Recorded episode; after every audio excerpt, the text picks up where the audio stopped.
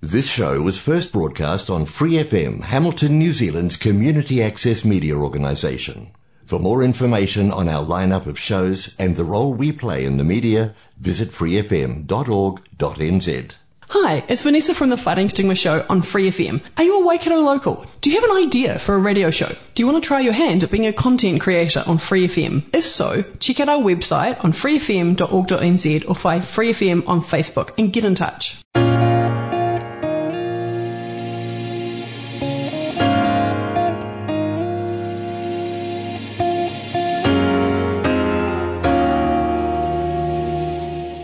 Kia no mai haere mai, kua tai te wā ki he puna kōrero, ko Kelly Pike tēnei. This is a podcast hosted by Waikato Environment Centre or Go Eco. Listen in each week to hear the aspirations and mahi of the Go Eco Waikato team. We are a voice for the environment, a centre for learning and a catalyst for change. If you're looking to change the world through climate action, decolonisation or systemic change, this is the podcast for you. The Climate Action Hub, or Te Pūmanawa o Te is a GoEco initiative that is working to draw together people to plan, build, and unify for collective change. They hold an event on the last Friday of every month. You can get updates from Instagram Climate Action Hub. Last week on the podcast, uh, Climate Action Hub organiser Hannah Huggin was joined by Benjamin Doyle of Ngāpuhi for the first of a two-part kōrero on identifying as Takatapui and the intersection with climate action. We pick up on this week with the concept of tino rangatiratanga and centering marginalised voices as we dream about potential futures. You can listen to our most recent episode by searching for He Puna Kōrero on your favourite podcast platform, or you can find a link in the podcast tab at the top of the GoEco Waikato Facebook page. Benjamin is a master's student at Te Pua Wānanga ki te Ao at Waikato University. Their rangahau focuses on experiences and expression of sovereignty by rangatahi takatapui, LGBTQI+, Māori youth as part of delving into the intersection of the climate crisis, tino rangatiratanga and the rainbow community. Tino rangatiratanga is a concept that has existed for a long time. Contemporary kaupapa Māori theorists often kind of utilize sovereignty or self-determination to describe tino rangatiratanga, which is a useful understanding it. But if we think about the kupu, obviously tino being absolute, unrivaled, the most, and rangatira um, being the authority or chieftainship. Um, so tino rangatiratanga, absolute chieftainship, sovereignty. So I think that if we understand tino rangatiratanga as um, self-determination um, in a contemporary context, um, in our decolonisation journey, um, as takatapui, as Māori, as any any person that has experienced colonization or is affected by it. Um, and that also actually includes descendants of colonizers. Obviously, um, I am also a descendant of colonizers as well as tangata whenua. So uh, many of us live in a space which is uh, treads both worlds.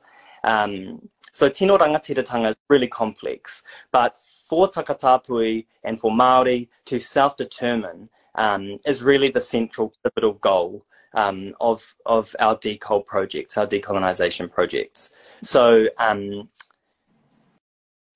I think Linda Tuhiwai Smith talks about um, her uh, Indigenous projects. So um, she has a list of them. I've got her just here. It's really good. Go out and buy it, everyone. Um, if you could read one book your whole life, this would be the one to read. Um, and she's just released a third edition this year, so get on it. Anyway, she has a model in there called the um, Indigenous Research um, Agenda, and um, she talks about self-determination being approached from many angles. And um, self-determination or tino rangatiratanga will look different in different contexts. And um, so you may take a journey of healing to decolonize. You may take a journey of mobilization to decolonize, uh, to self-determine. So, um, yeah, I think that it's really complicated, and I can't, I don't know, I can't really answer what tino rangatanga is to everybody, but I think to be self-determining, to have authority over our own collective good, um, and that I think that's bigger than Takatapui itself. It's it's a um, tangata Māori um, idea and aspiration. I love that um, that you've brought up the, the, the, that there's different ways to um, decolonize and those sorts of things. And I feel like there's a lot of pressure on Māori to do everything, like to learn the reo and to do the raranga and to karanga on the marae and do all the roles. But actually, like within Te Ao Māori, um, you had a role and that's what you were good at. So there was never any expectation to do all of those things. And I think that's important to remember for Māori today is that um, the, you know, the process of decolonization encompasses many things, and um, there are different ways to do it. And um, also that bringing up Te Tiriti o Waitangi and the mistranslations that occurred. There's another term that's not often discussed that was used in Te Tiriti o Waitangi that represents for me also that example of um, the the different knowledge sources between Pākehā and Māori, especially at the time, is um, hokonga. Um, so hoko meaning to buy or sell. So the hokonga being the act of buying or selling. And they used it like, as they wrote to Te Reo Waitangi, saying hokonga so that the queen, queen could purchase Māori land. But in Te Ao Māori, if you contextualize it at the time, there was no concept of being permanently alienated from your land. That was completely foreign to them, yet that was what they were demanding without contextualizing what it meant. So that's why it's so hard to, um, I mean, these the, to explain these kupu and what they mean because they need to be culturally um, contextualized. Yeah. yeah. So the the cultural locating of of uh, any term is really important, and so like having that mātauranga or that worldview understanding or knowledge base about um, how and when those kupu and concepts are used is really important. Um, but I was just also thinking about how um, we also often talk about tino rangatiratanga, um, and I think don't really consider it as um, simultaneously a collective thing and also an individual thing. I think that we're driven so much uh, to individualize ourselves in society and to um, you know, think about what's good for us as individuals and our immediate um, whānau, um, but tino rangatiratanga collective self-determination as well. And so um, there's definitely been kōrero now um, in the context of um, COVID and um, vaccinations and um, tino rangatiratanga and sovereignty and freedom.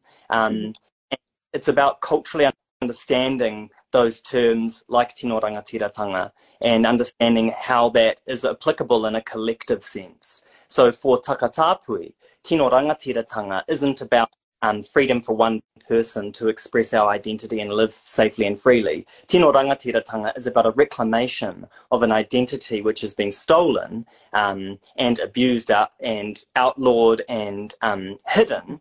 And, and many times it was hidden by our tupuna um, rightly so to protect it, um, but also uh, obviously it was eradicated in many instances as well.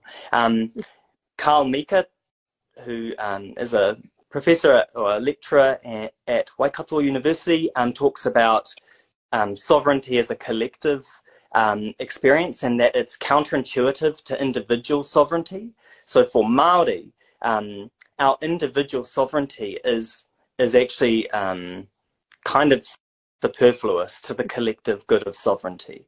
And so um, for Takatapui, if, if we're not all free from the binary of colonization, of um, this heteronormativity, then no one is free from it. Because when Takatapui gain tino rangatiratanga, or sovereignty, to identify and express freely, then so too do non-takata people.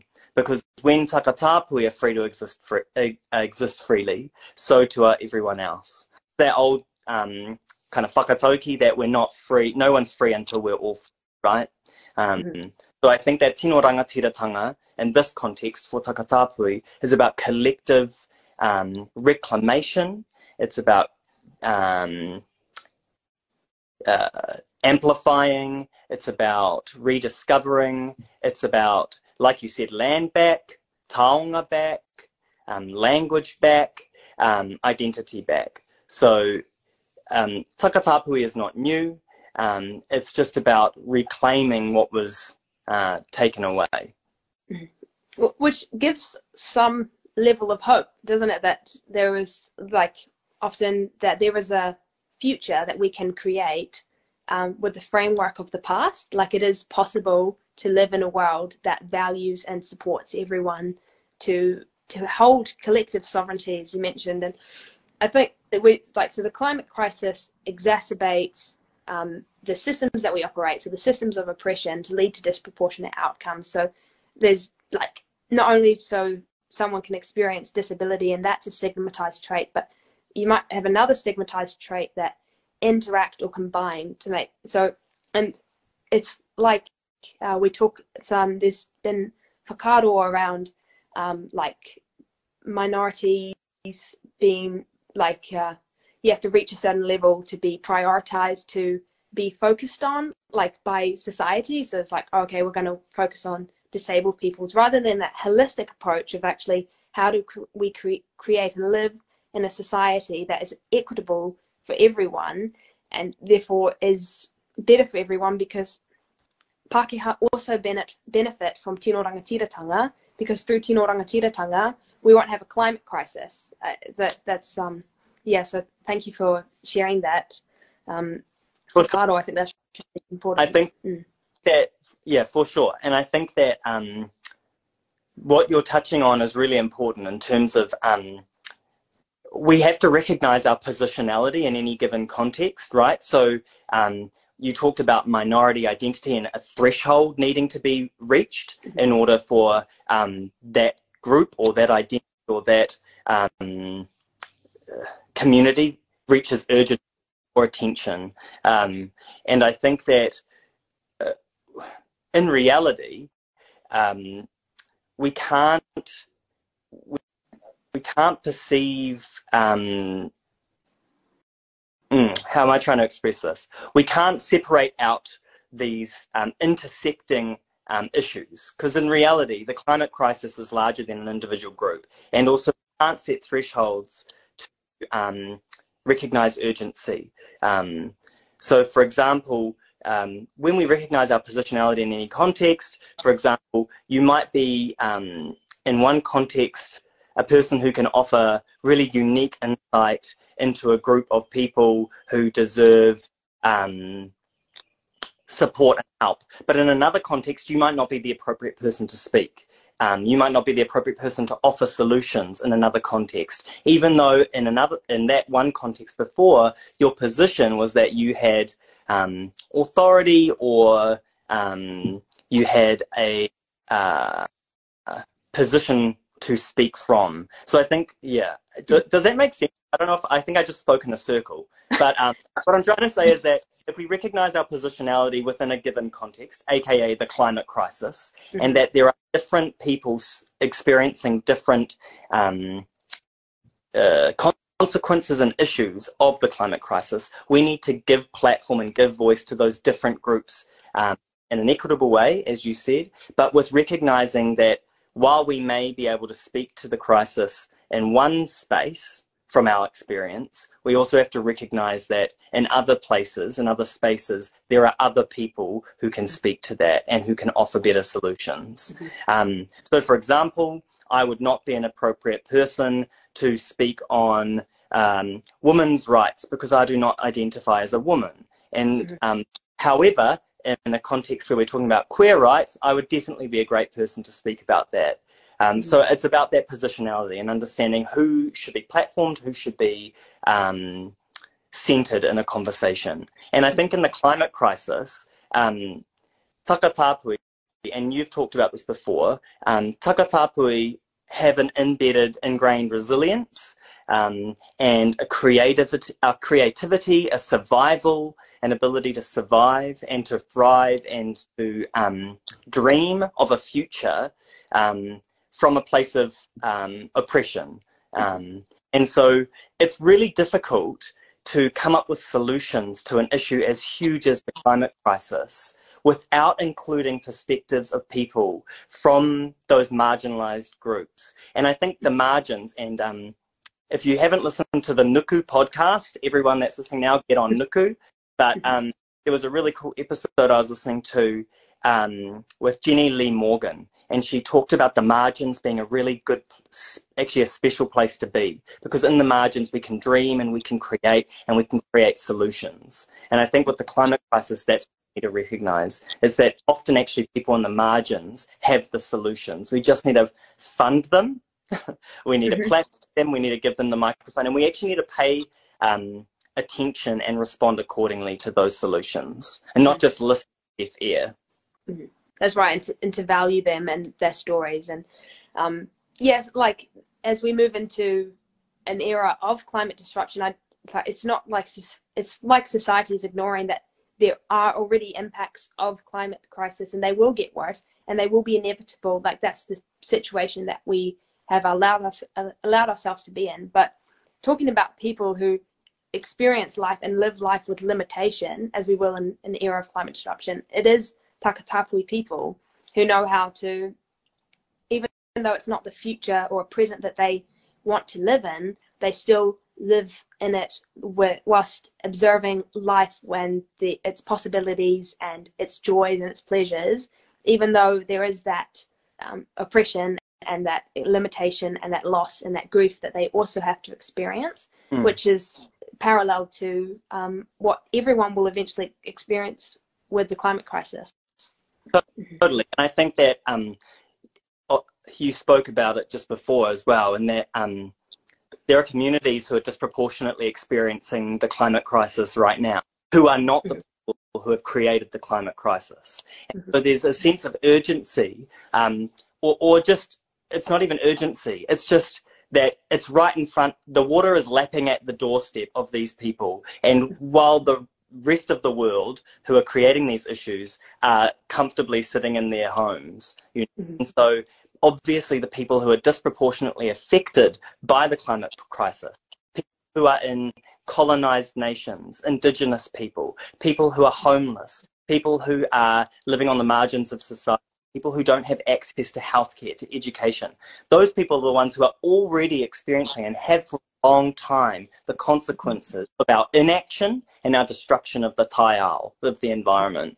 And so um, I think often I feel a little bit agitated by the saying that, um, you know, um, these people have these solutions. We should listen to them. And it's like, well, actually, many groups are forced to have the solutions because we're dealing with it already. And I can't, sorry, I shouldn't have even said we, because obviously I live in extreme privilege. But there are communities who are already um, dealing with these crises, and we can only just um, watch it on the news and, and imagine it. Um, so, yeah, we need to, I think, start to take seriously the voices and perspectives of those people um, instead of just tokenistically list, um, using it as a um, campaign to uh, awaken the conscience of the comfortable West um, and instead act on the suggestions of those people who have experienced it, those people who have lived in resilience and are having to survive in those conditions. So part of um,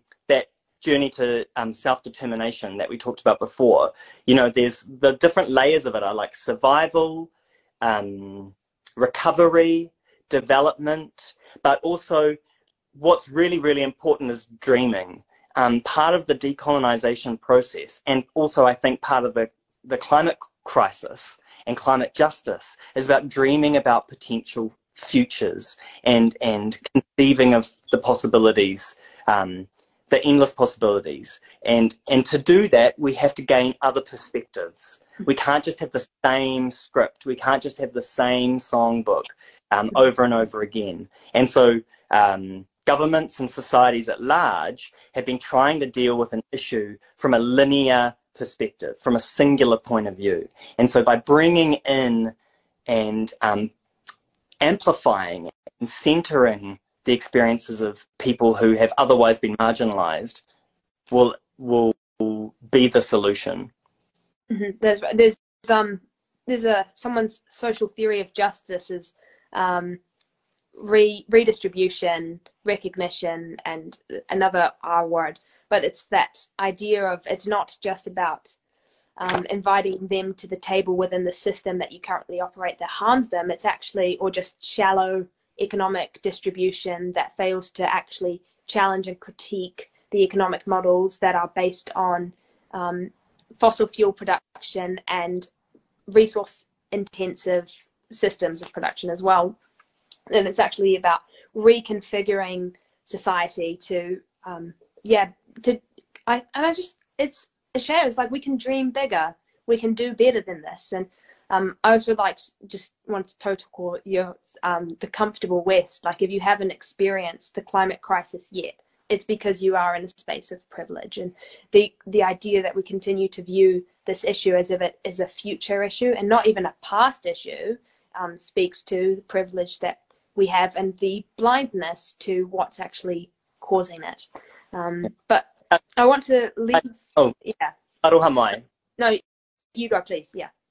Kapai. I think that um, I mean the whakatauki is obviously um, move into the future, um, looking to the past, and uh, I think that we have to look at our ancestral knowledge in order to be able to dream of a better future. Um, we have so much um, whakaaro, we have so much mātauranga in our histories that will allow us to um, survive, to reclaim, to um, dream, and to develop in a future that is decolonized, that is sovereign, that is self-determining, and um, that allows all people to be free. I think that um, one thing I just wanted to touch on in terms of takatapui and um, experiences, uh, disproportionate experiences of the climate crisis, and um, I know you've written about this, Hannah, as well, is, I mean, the stats are there, anyone can explore them around homelessness, around access to healthcare, access to education.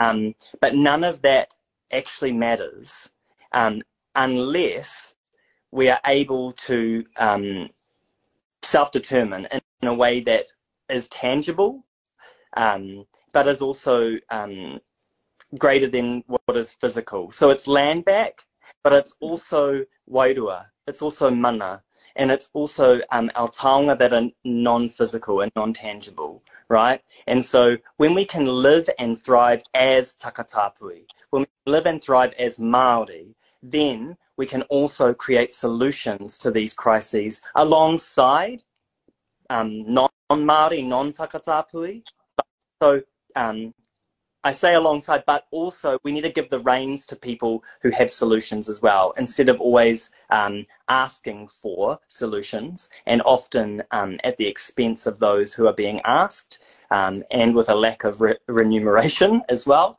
So it's about that equitable, um, that equitable distribution of uh, platform, voice, um, and resources. It's within the climate crisis as well.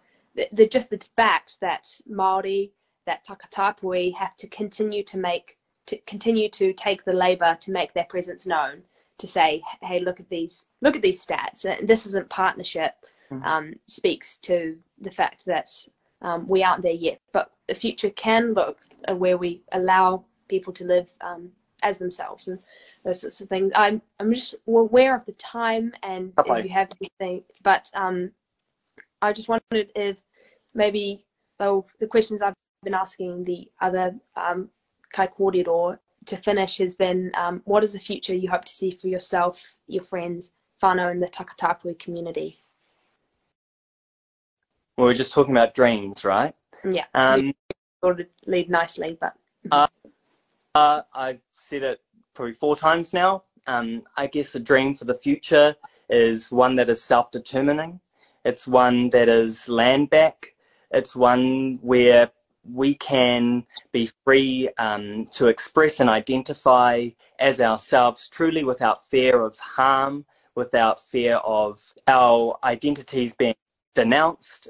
And it's also a world where uh, we can uh, celebrate takatapuitanga as Māori within a Māori community that is decolonised, but also Aotearoa that is decolonised for the benefit of all people, not just Māori. Kia ora, kia ora. Um, is, is there anything else you feel we haven't discussed that you'd like to talk about or there's so much more we could say, eh? But Uh, let's yeah. do that on Instagram live. yeah, it's Uh, like um, I feel like this is just an extension of the wananga that we had, but I could have that wananga for for ages, you know. So um, I do yeah, want to it's say. I do want to say aroha mai, um, that obviously I can only speak to my lived experience and my understanding. I'm on a haerenga myself in my aho, um, but if you are interested, anyone that's listening, um, to learn more about takatapuitanga, please reach out to me. I have a huge resource list, bibliography of amazing, um, creative, inspirational takatapui people um, who you can follow, read, um, listen to. I mean, Instagram is full of amazing takatapui people. Um, I'm often posting their incredible mahi toi, so just watch out for that. Um, and also, um, speak to your communities and your whānau and um, maybe talk about takatapuitanga, takatapui, and just, um, I think, normalize that kōrero um, and um, bring it to the forefront of our minds and um, support those who are on that journey as well. It's been such a, a wonderful kōrero, Benjamin. So uh, intelligent and wise, and it's been really no, it's genuinely, and it's been really nice to um, hold this space with you and to have this really important um, kōrero. And um, maybe it'd be good to if share those resources through the Climate Action Hub as well. Um, if you know we can work something out like that, but yeah, once again, ngā mihi nui ki a koe. Uh, thank you for everything you've given us today. Kia ora, everyone. Thank you for having me and for this kōrero. I've really appreciated it. Kia ora. Awesome. Well, I'll just um, finish with a closing karakia. Um, kia tau ngā manaakitanga ki runga i a tātou katoa, kia marama ai ngā huarahi, tihei, mauri ora. Awesome. Kia ora everyone, ka kite. Kei te whakarongo mai koe ki he kōrero. You've been listening to a kōrero between our climate organiser Hannah Hagen and Benjamin Doyle, who are discussing the concepts of being takatapui and its connection with te taiao. Go Eco Waikato Environment Centre are a not-for-profit environment hub with biodiversity, kai, transport and enterprise projects. You can find out more about our work on social media, Go Eco Waikato, by heading to our website goeco.org.nz or better yet, popping into 188 Commerce Street, Frankton, Kirikiriroa. Join us again next week for a new episode, but make sure you follow or subscribe to He Puna Kōrero on your favourite podcast platform so you don't miss an episode. Kia pai tōra, i hoa mā.